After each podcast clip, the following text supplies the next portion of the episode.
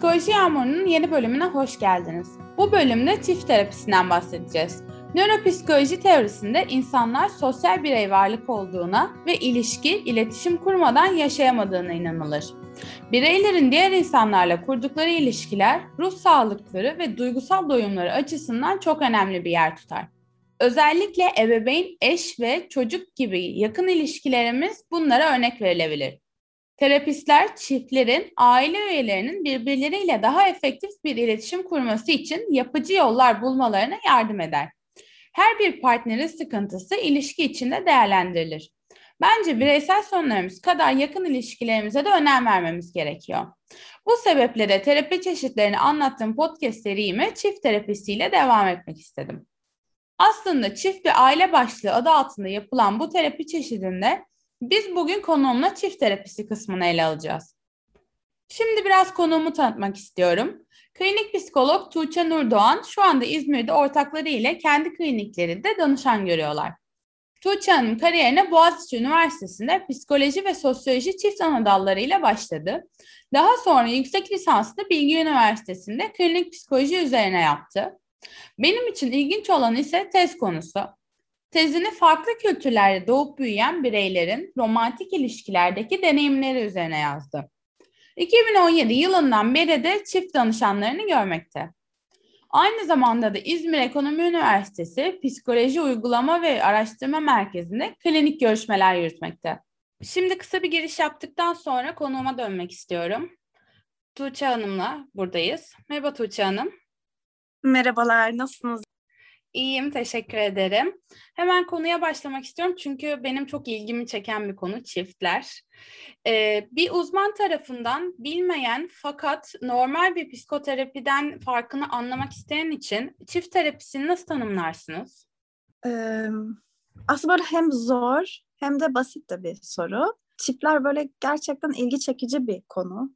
Ee, ama en basit haliyle bireysel psikoterapiden çift aile terapisini ayıran şey e, çift aile çalışırken bizim terapi öznemiz oradaki şahıslardan ziyade o şahıslar arasındaki ilişki oluyor. E, hatta hep bunu böyle terapinin en başında söylemeye çalışıyorum. Yani biz burada bir bireysel sağaltım olabilir ama bireysel terapi süreci takip ediyor olmayacağız.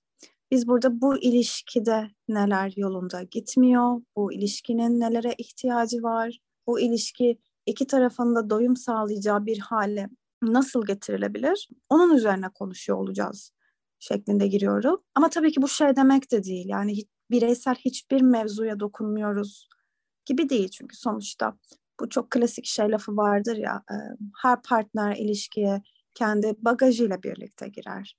İşte bebekliğimizden, çocukluğumuzdan, önceki ilişkilerimizden, sosyokültürel grubumuzdan, sınıfımızdan vesaire her şeyden getirdiğimiz bir şeyler var. Ama bunları da yine böyle birer e, yani çocukluk travmasını iyileştirmek şeklinde değil ama bu yaşanılan şeyin bu ilişkiye nasıl bir etkisi olmuş olabilir üzerinden yine konuşuyor oluyoruz. Peki şunu sormak istiyorum.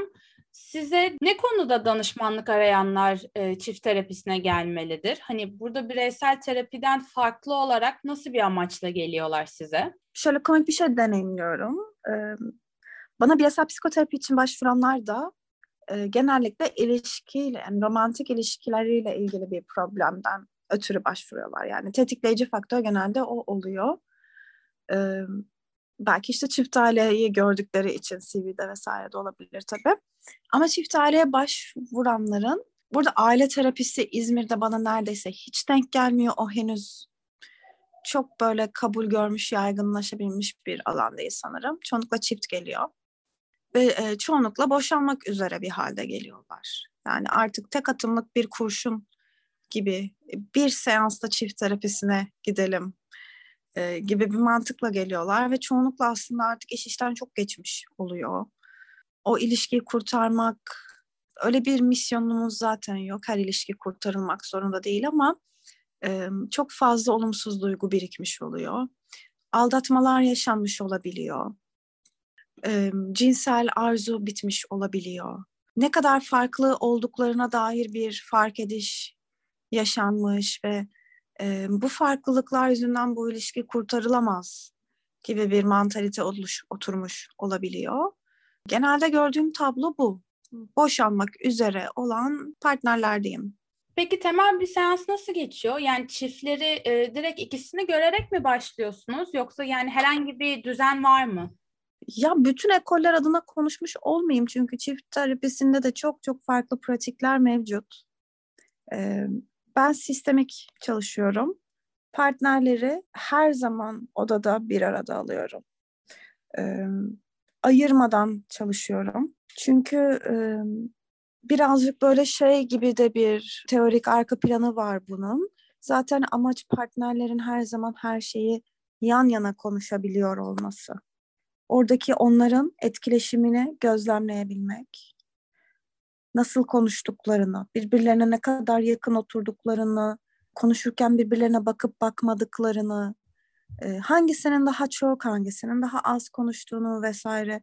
Content'ten ziyade proses dediğimiz bu kısımları da çok gözlemliyor oluyoruz. Ve zaten aslında dönüşümü bu proses üzerinden her zaman gerçekleştiriyoruz. E, o yüzden ben çiftleri ayırmıyorum. İlk seanstan itibaren hep birlikte çalışıyorum. E, mesleğin ilk başında bunu bu kadar iyi bilmiyordum ve ayrı ayrı gördüğüm seanslar oldu. Örneğin mesela eşlerden biri o gün gelmek istemedi ve diğeri geldi. Ve o seanslarda mesela diğer partnerin bilmediği bir bilgi bana geldi. Ve inanılmaz büyük bir etik ikilem içine de düşüyor o zaman insan. Çünkü diğeri de sizin danışanınız. Ama bir yandan bir diğerinin mahremini, diğerini açmak da sizin sorumluluğunuzda olacak bir şey değil. Bunun da önüne geçmek adına biraz ben partnerleri ayırmıyorum. Zaten bundan sonraki sorum da e, zorluklar olacaktı.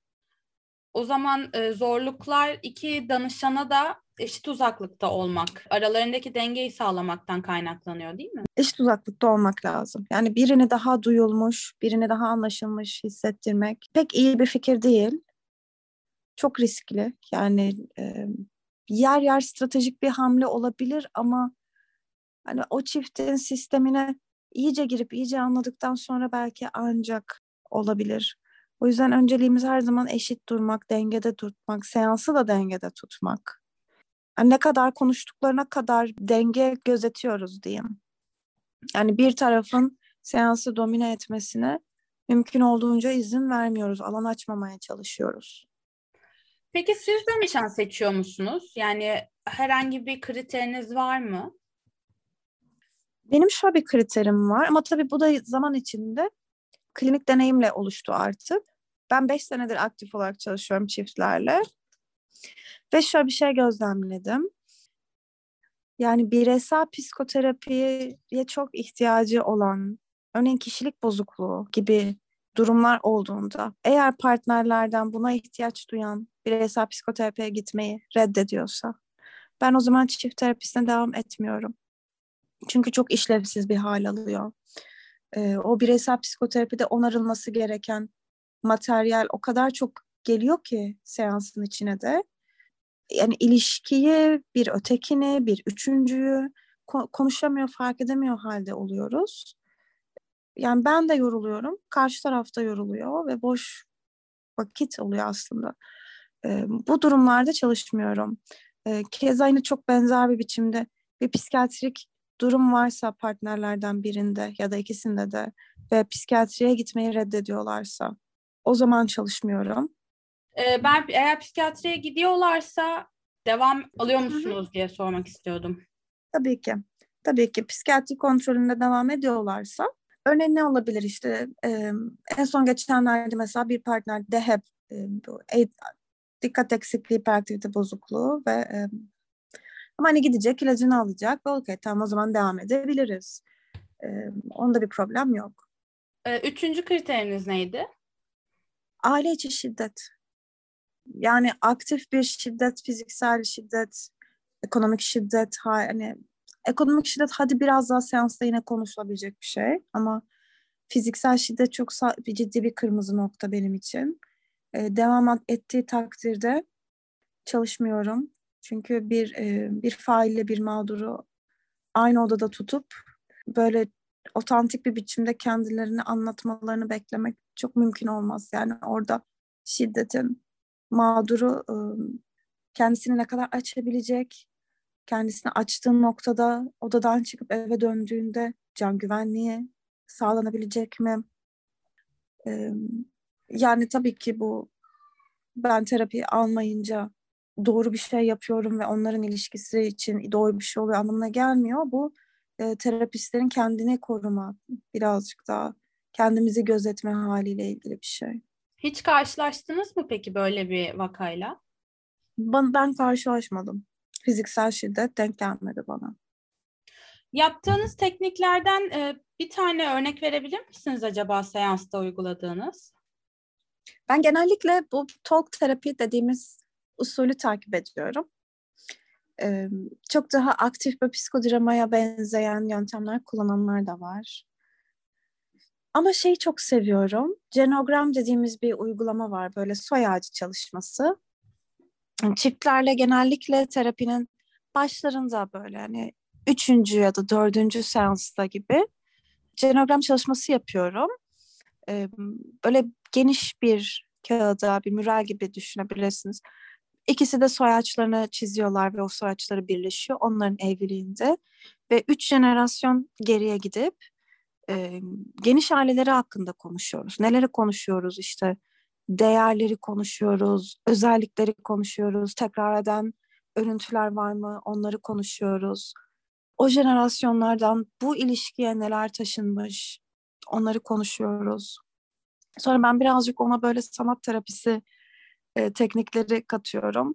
E, bir takım çizimler, bir takım semboller ekliyoruz ve onların anlamları üzerine konuşuyoruz. Ve buradan da şeyi konuşuyoruz. Bu ilişkide korumak istedikleri, kendi belki böyle e, gelecek jenerasyonlara da aktarmak istedikleri özellikler ve değerler neler? İşte aktarmak istemedikleri neler? Gibi gibi. Bu, bu tekniği çok seviyorum. Bir de bazı çiftlerle şeyleri kullanmayı çok seviyorum. PACT dediğimiz bir teknik var. Psikobiyolojik yaklaşım çift terapisine. Çoğunlukla beden odaklı çalışılıyor. Biraz bağlanma sistemini e, tetikleyen ve partnerlerin birbirlerini bedensel olarak işte regüle edebilmesine yönelik teknikle aktif etkinlikler olan bir ekol diyeyim. Böyle şey gibi bedensel olarak işte yaklaşmak, uzaklaşmak, kısık sesle ya da yüksek sesle konuşmak ve bunun diğer üzerindeki etkileri gibi gibi şeyler var.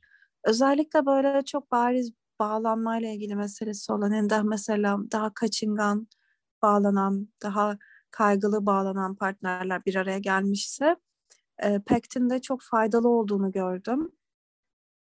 E, bu terapi çeşidi için ekstra bir ücret ödeniyor mu peki? Bireysel terapiden daha farklı ücretlendiriliyor mu? Evet, evet. Yani bütün meslektaşlarım böyle yapıyor mu bilmiyorum. Genellikle böyle yapılıyor ama. Nasıl bir ücret Yaklaşık iki katı gibi düşünebilirsiniz. Çünkü ben şöyle yapıyorum. Bireysel psikoterapide 45 dakika çalışıyorum. Fakat çiftlerle bir, bir buçuk saat arası çalışıyorum. Çünkü odada iki kişi var ve 45 dakika çok yetersiz kalıyor. Yani duygular yeterince yükselmiyor. Hani duyguların böyle ortaya çıkabilmesi için e, öfkenin, kaygının görünür olabilmesi ve tekrar birbirleri tarafından yatıştırılabilmesi için daha geniş bir zaman aralığı lazım. E, o sebeple tabii ki ücret aşağı yukarı iki katı gibi düşünebilirsiniz.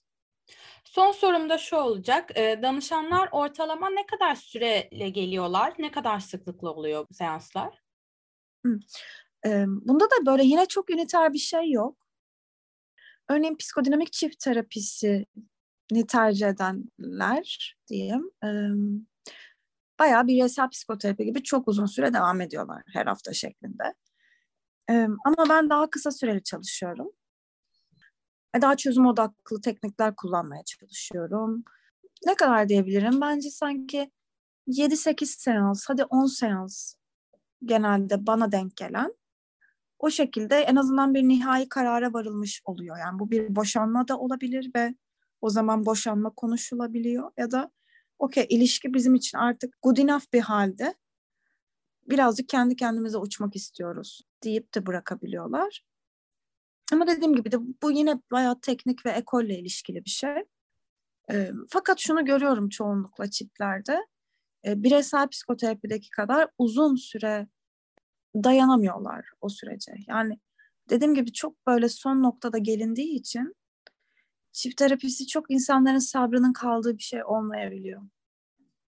Çok teşekkür ederim. Çok faydalı, çok güzel bilgiler edindik bugün hepimiz. Ben teşekkür ederim. Keyifli, daha uzun konuşurmuşum ben. e, Psikoloji Yağmuru'nun bir bölümünün daha sonuna geldik. Bir sonraki bölümde görüşmek üzere.